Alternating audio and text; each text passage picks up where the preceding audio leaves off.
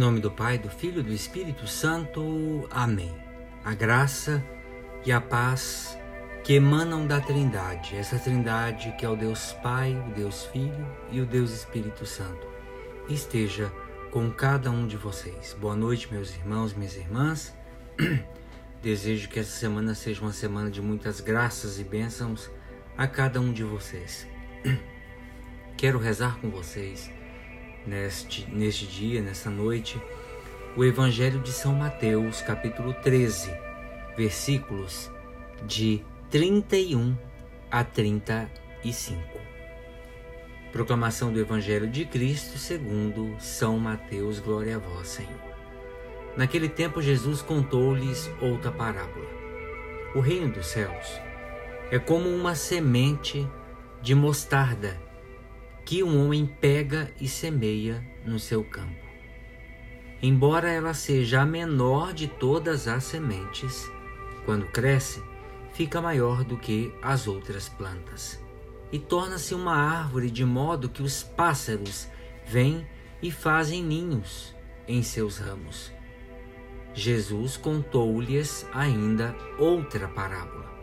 O reino dos céus é como o fermento que uma mulher pega e mistura com três porções de farinha, até que tudo fique fermentado.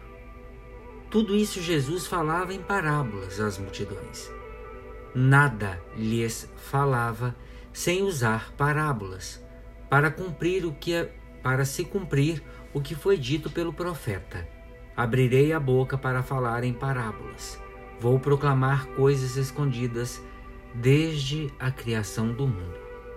Palavra da salvação, glória a vós, Senhor. Caríssimos amigos e amigas, as parábolas do grão de mostarda e do fermento vêm como uma continuidade é, das parábolas anteriores a esse capítulo. Parábolas que e, e elas ilustram as características do reino todas as parábolas, acrescentando mais uma. Hoje a, desapro, a desproporção entre os seus começos. A de hoje mostra isso, essa desproporção entre os seus começos, que de certa maneira é quase imperceptível, e o seu desenvolvimento é de forma extraordinária. A palavra de Deus geralmente é muito discreta se não estivermos bem atentos, quase não nos damos conta do seu acontecimento em nosso meio. Mas quando nós a acolhemos, a palavra de Deus, ela tem uma eficácia interna muito grande, porque lança raiz e produz efeitos e frutos surpreendentes. É o que acontece com a pequeníssima semente de mostarda. Se germina e ganha raiz. Pode atingir a altura de 3 ou 4 metros. Um pouco de fermento faz levedar uma grande quantidade de farinha. E isso faz com que se alimente multidões a força interior e exterior do reino de Deus é tão grande que chega a transformar a vida de toda pessoa. A adesão de Jesus ao Pai o leva a estar atento à sua vontade, a vê-lo e a ver a sua ação em tudo também nas coisas e nos acontecimentos mais simples. As parábolas que nós escutamos e a gente lê neste Evangelho são testemunhos disso. O reino do céu é semelhante a um grão de mostarda. E aquela pequeníssima semente é ocasião de contemplação para Jesus, que vê no seu surpreendente desenvolvimento uma imagem da ação de Deus que torna eficaz o anúncio do reino. Também a mulher que esforçadamente amassa farinha para fazer o pão leva Jesus a contemplar o enorme trabalho do anúncio do reino. E na ação do fermento, aquela eficácia que o Pai dá a esse anúncio para a transformação do mundo. O Filho, Jesus Cristo, está numa profunda relação com o Pai. E tudo refere-se a Ele. Mas também quer que aprendamos, irmãos e irmãs, que nós aprendamos dele essa mesma contemplação simples que nos leva a passar das criaturas ao Criador, da criação à revelação, porque criatura, criação deve servir ao seu Criador e a essa revelação. Santo Antão dizia assim: O meu livro é a natureza das coisas, dessas coisas criadas. E este livro está à minha disposição sempre que quero ler as palavras de Deus. Como cada um de nós nos colocamos longe de nós mesmos, o ser humano pós-moderno,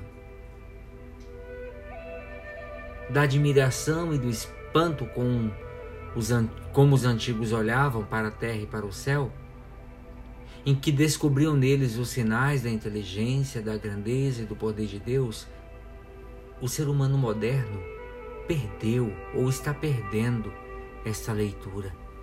De certa maneira, estamos nos tornando analfabetos das coisas de Deus. E se reaprendermos a observar, a ler o livro de Deus, todas as coisas com um olhar contemplativo, certamente aprenderemos a agir como Jesus, em perene união com Deus, presente no coração da realidade. Olharemos e saberemos ler como Deus narra e escreve a sua história. Meu irmão, minha irmã, o amor de Deus tem transformado você? Você percebe o crescimento do reino de Deus em você? Obrigado, Senhor, porque nos mostras que somos necessários, mas não indispensáveis para este crescimento do teu reino. Chama-nos a semear a tua palavra, mas só tu é capaz de fazê-la germinar e crescer e se tornar fecunda. Por nós mesmos, nada podemos fazer, mas em comunhão contigo, tudo podemos. E participamos no milagre da produção dos resultados grandiosos, que não entram nas contas e nas estatísticas humanas mas que alimentam o ser e o alimentam em profundidade. Obrigado por recordar a cada um de nós. Assim podemos aprender a verdadeira sabedoria que nos faz viver e atuar, como se tudo dependesse de mim, mas ao mesmo tempo, tempo como se tudo dependesse inteiramente de ti. Amém. Ave Maria, cheia de graça, o Senhor é convosco. Bendita sois vós entre as mulheres, e bendito é o fruto de vosso ventre, Jesus. Santa Maria, Mãe de Deus, rogai por nós, pecadores, agora e na hora de nossa morte. Amém. Eu peço neste final de dia a bênção e a proteção deste Deus Todo-Poderoso. Peço pela intercessão da bem-aventurada Virgem Maria e do seu esposo São José, que esta bênção da Trindade recaia e repouse sobre cada um de vocês. Abençoei-vos, Pai, abençoai-vos, Pai Todo-Poderoso, em nome do Pai, do Filho e do Espírito Santo. Amém. Meus irmãos e minhas irmãs, tenham todos uma boa noite de descanso.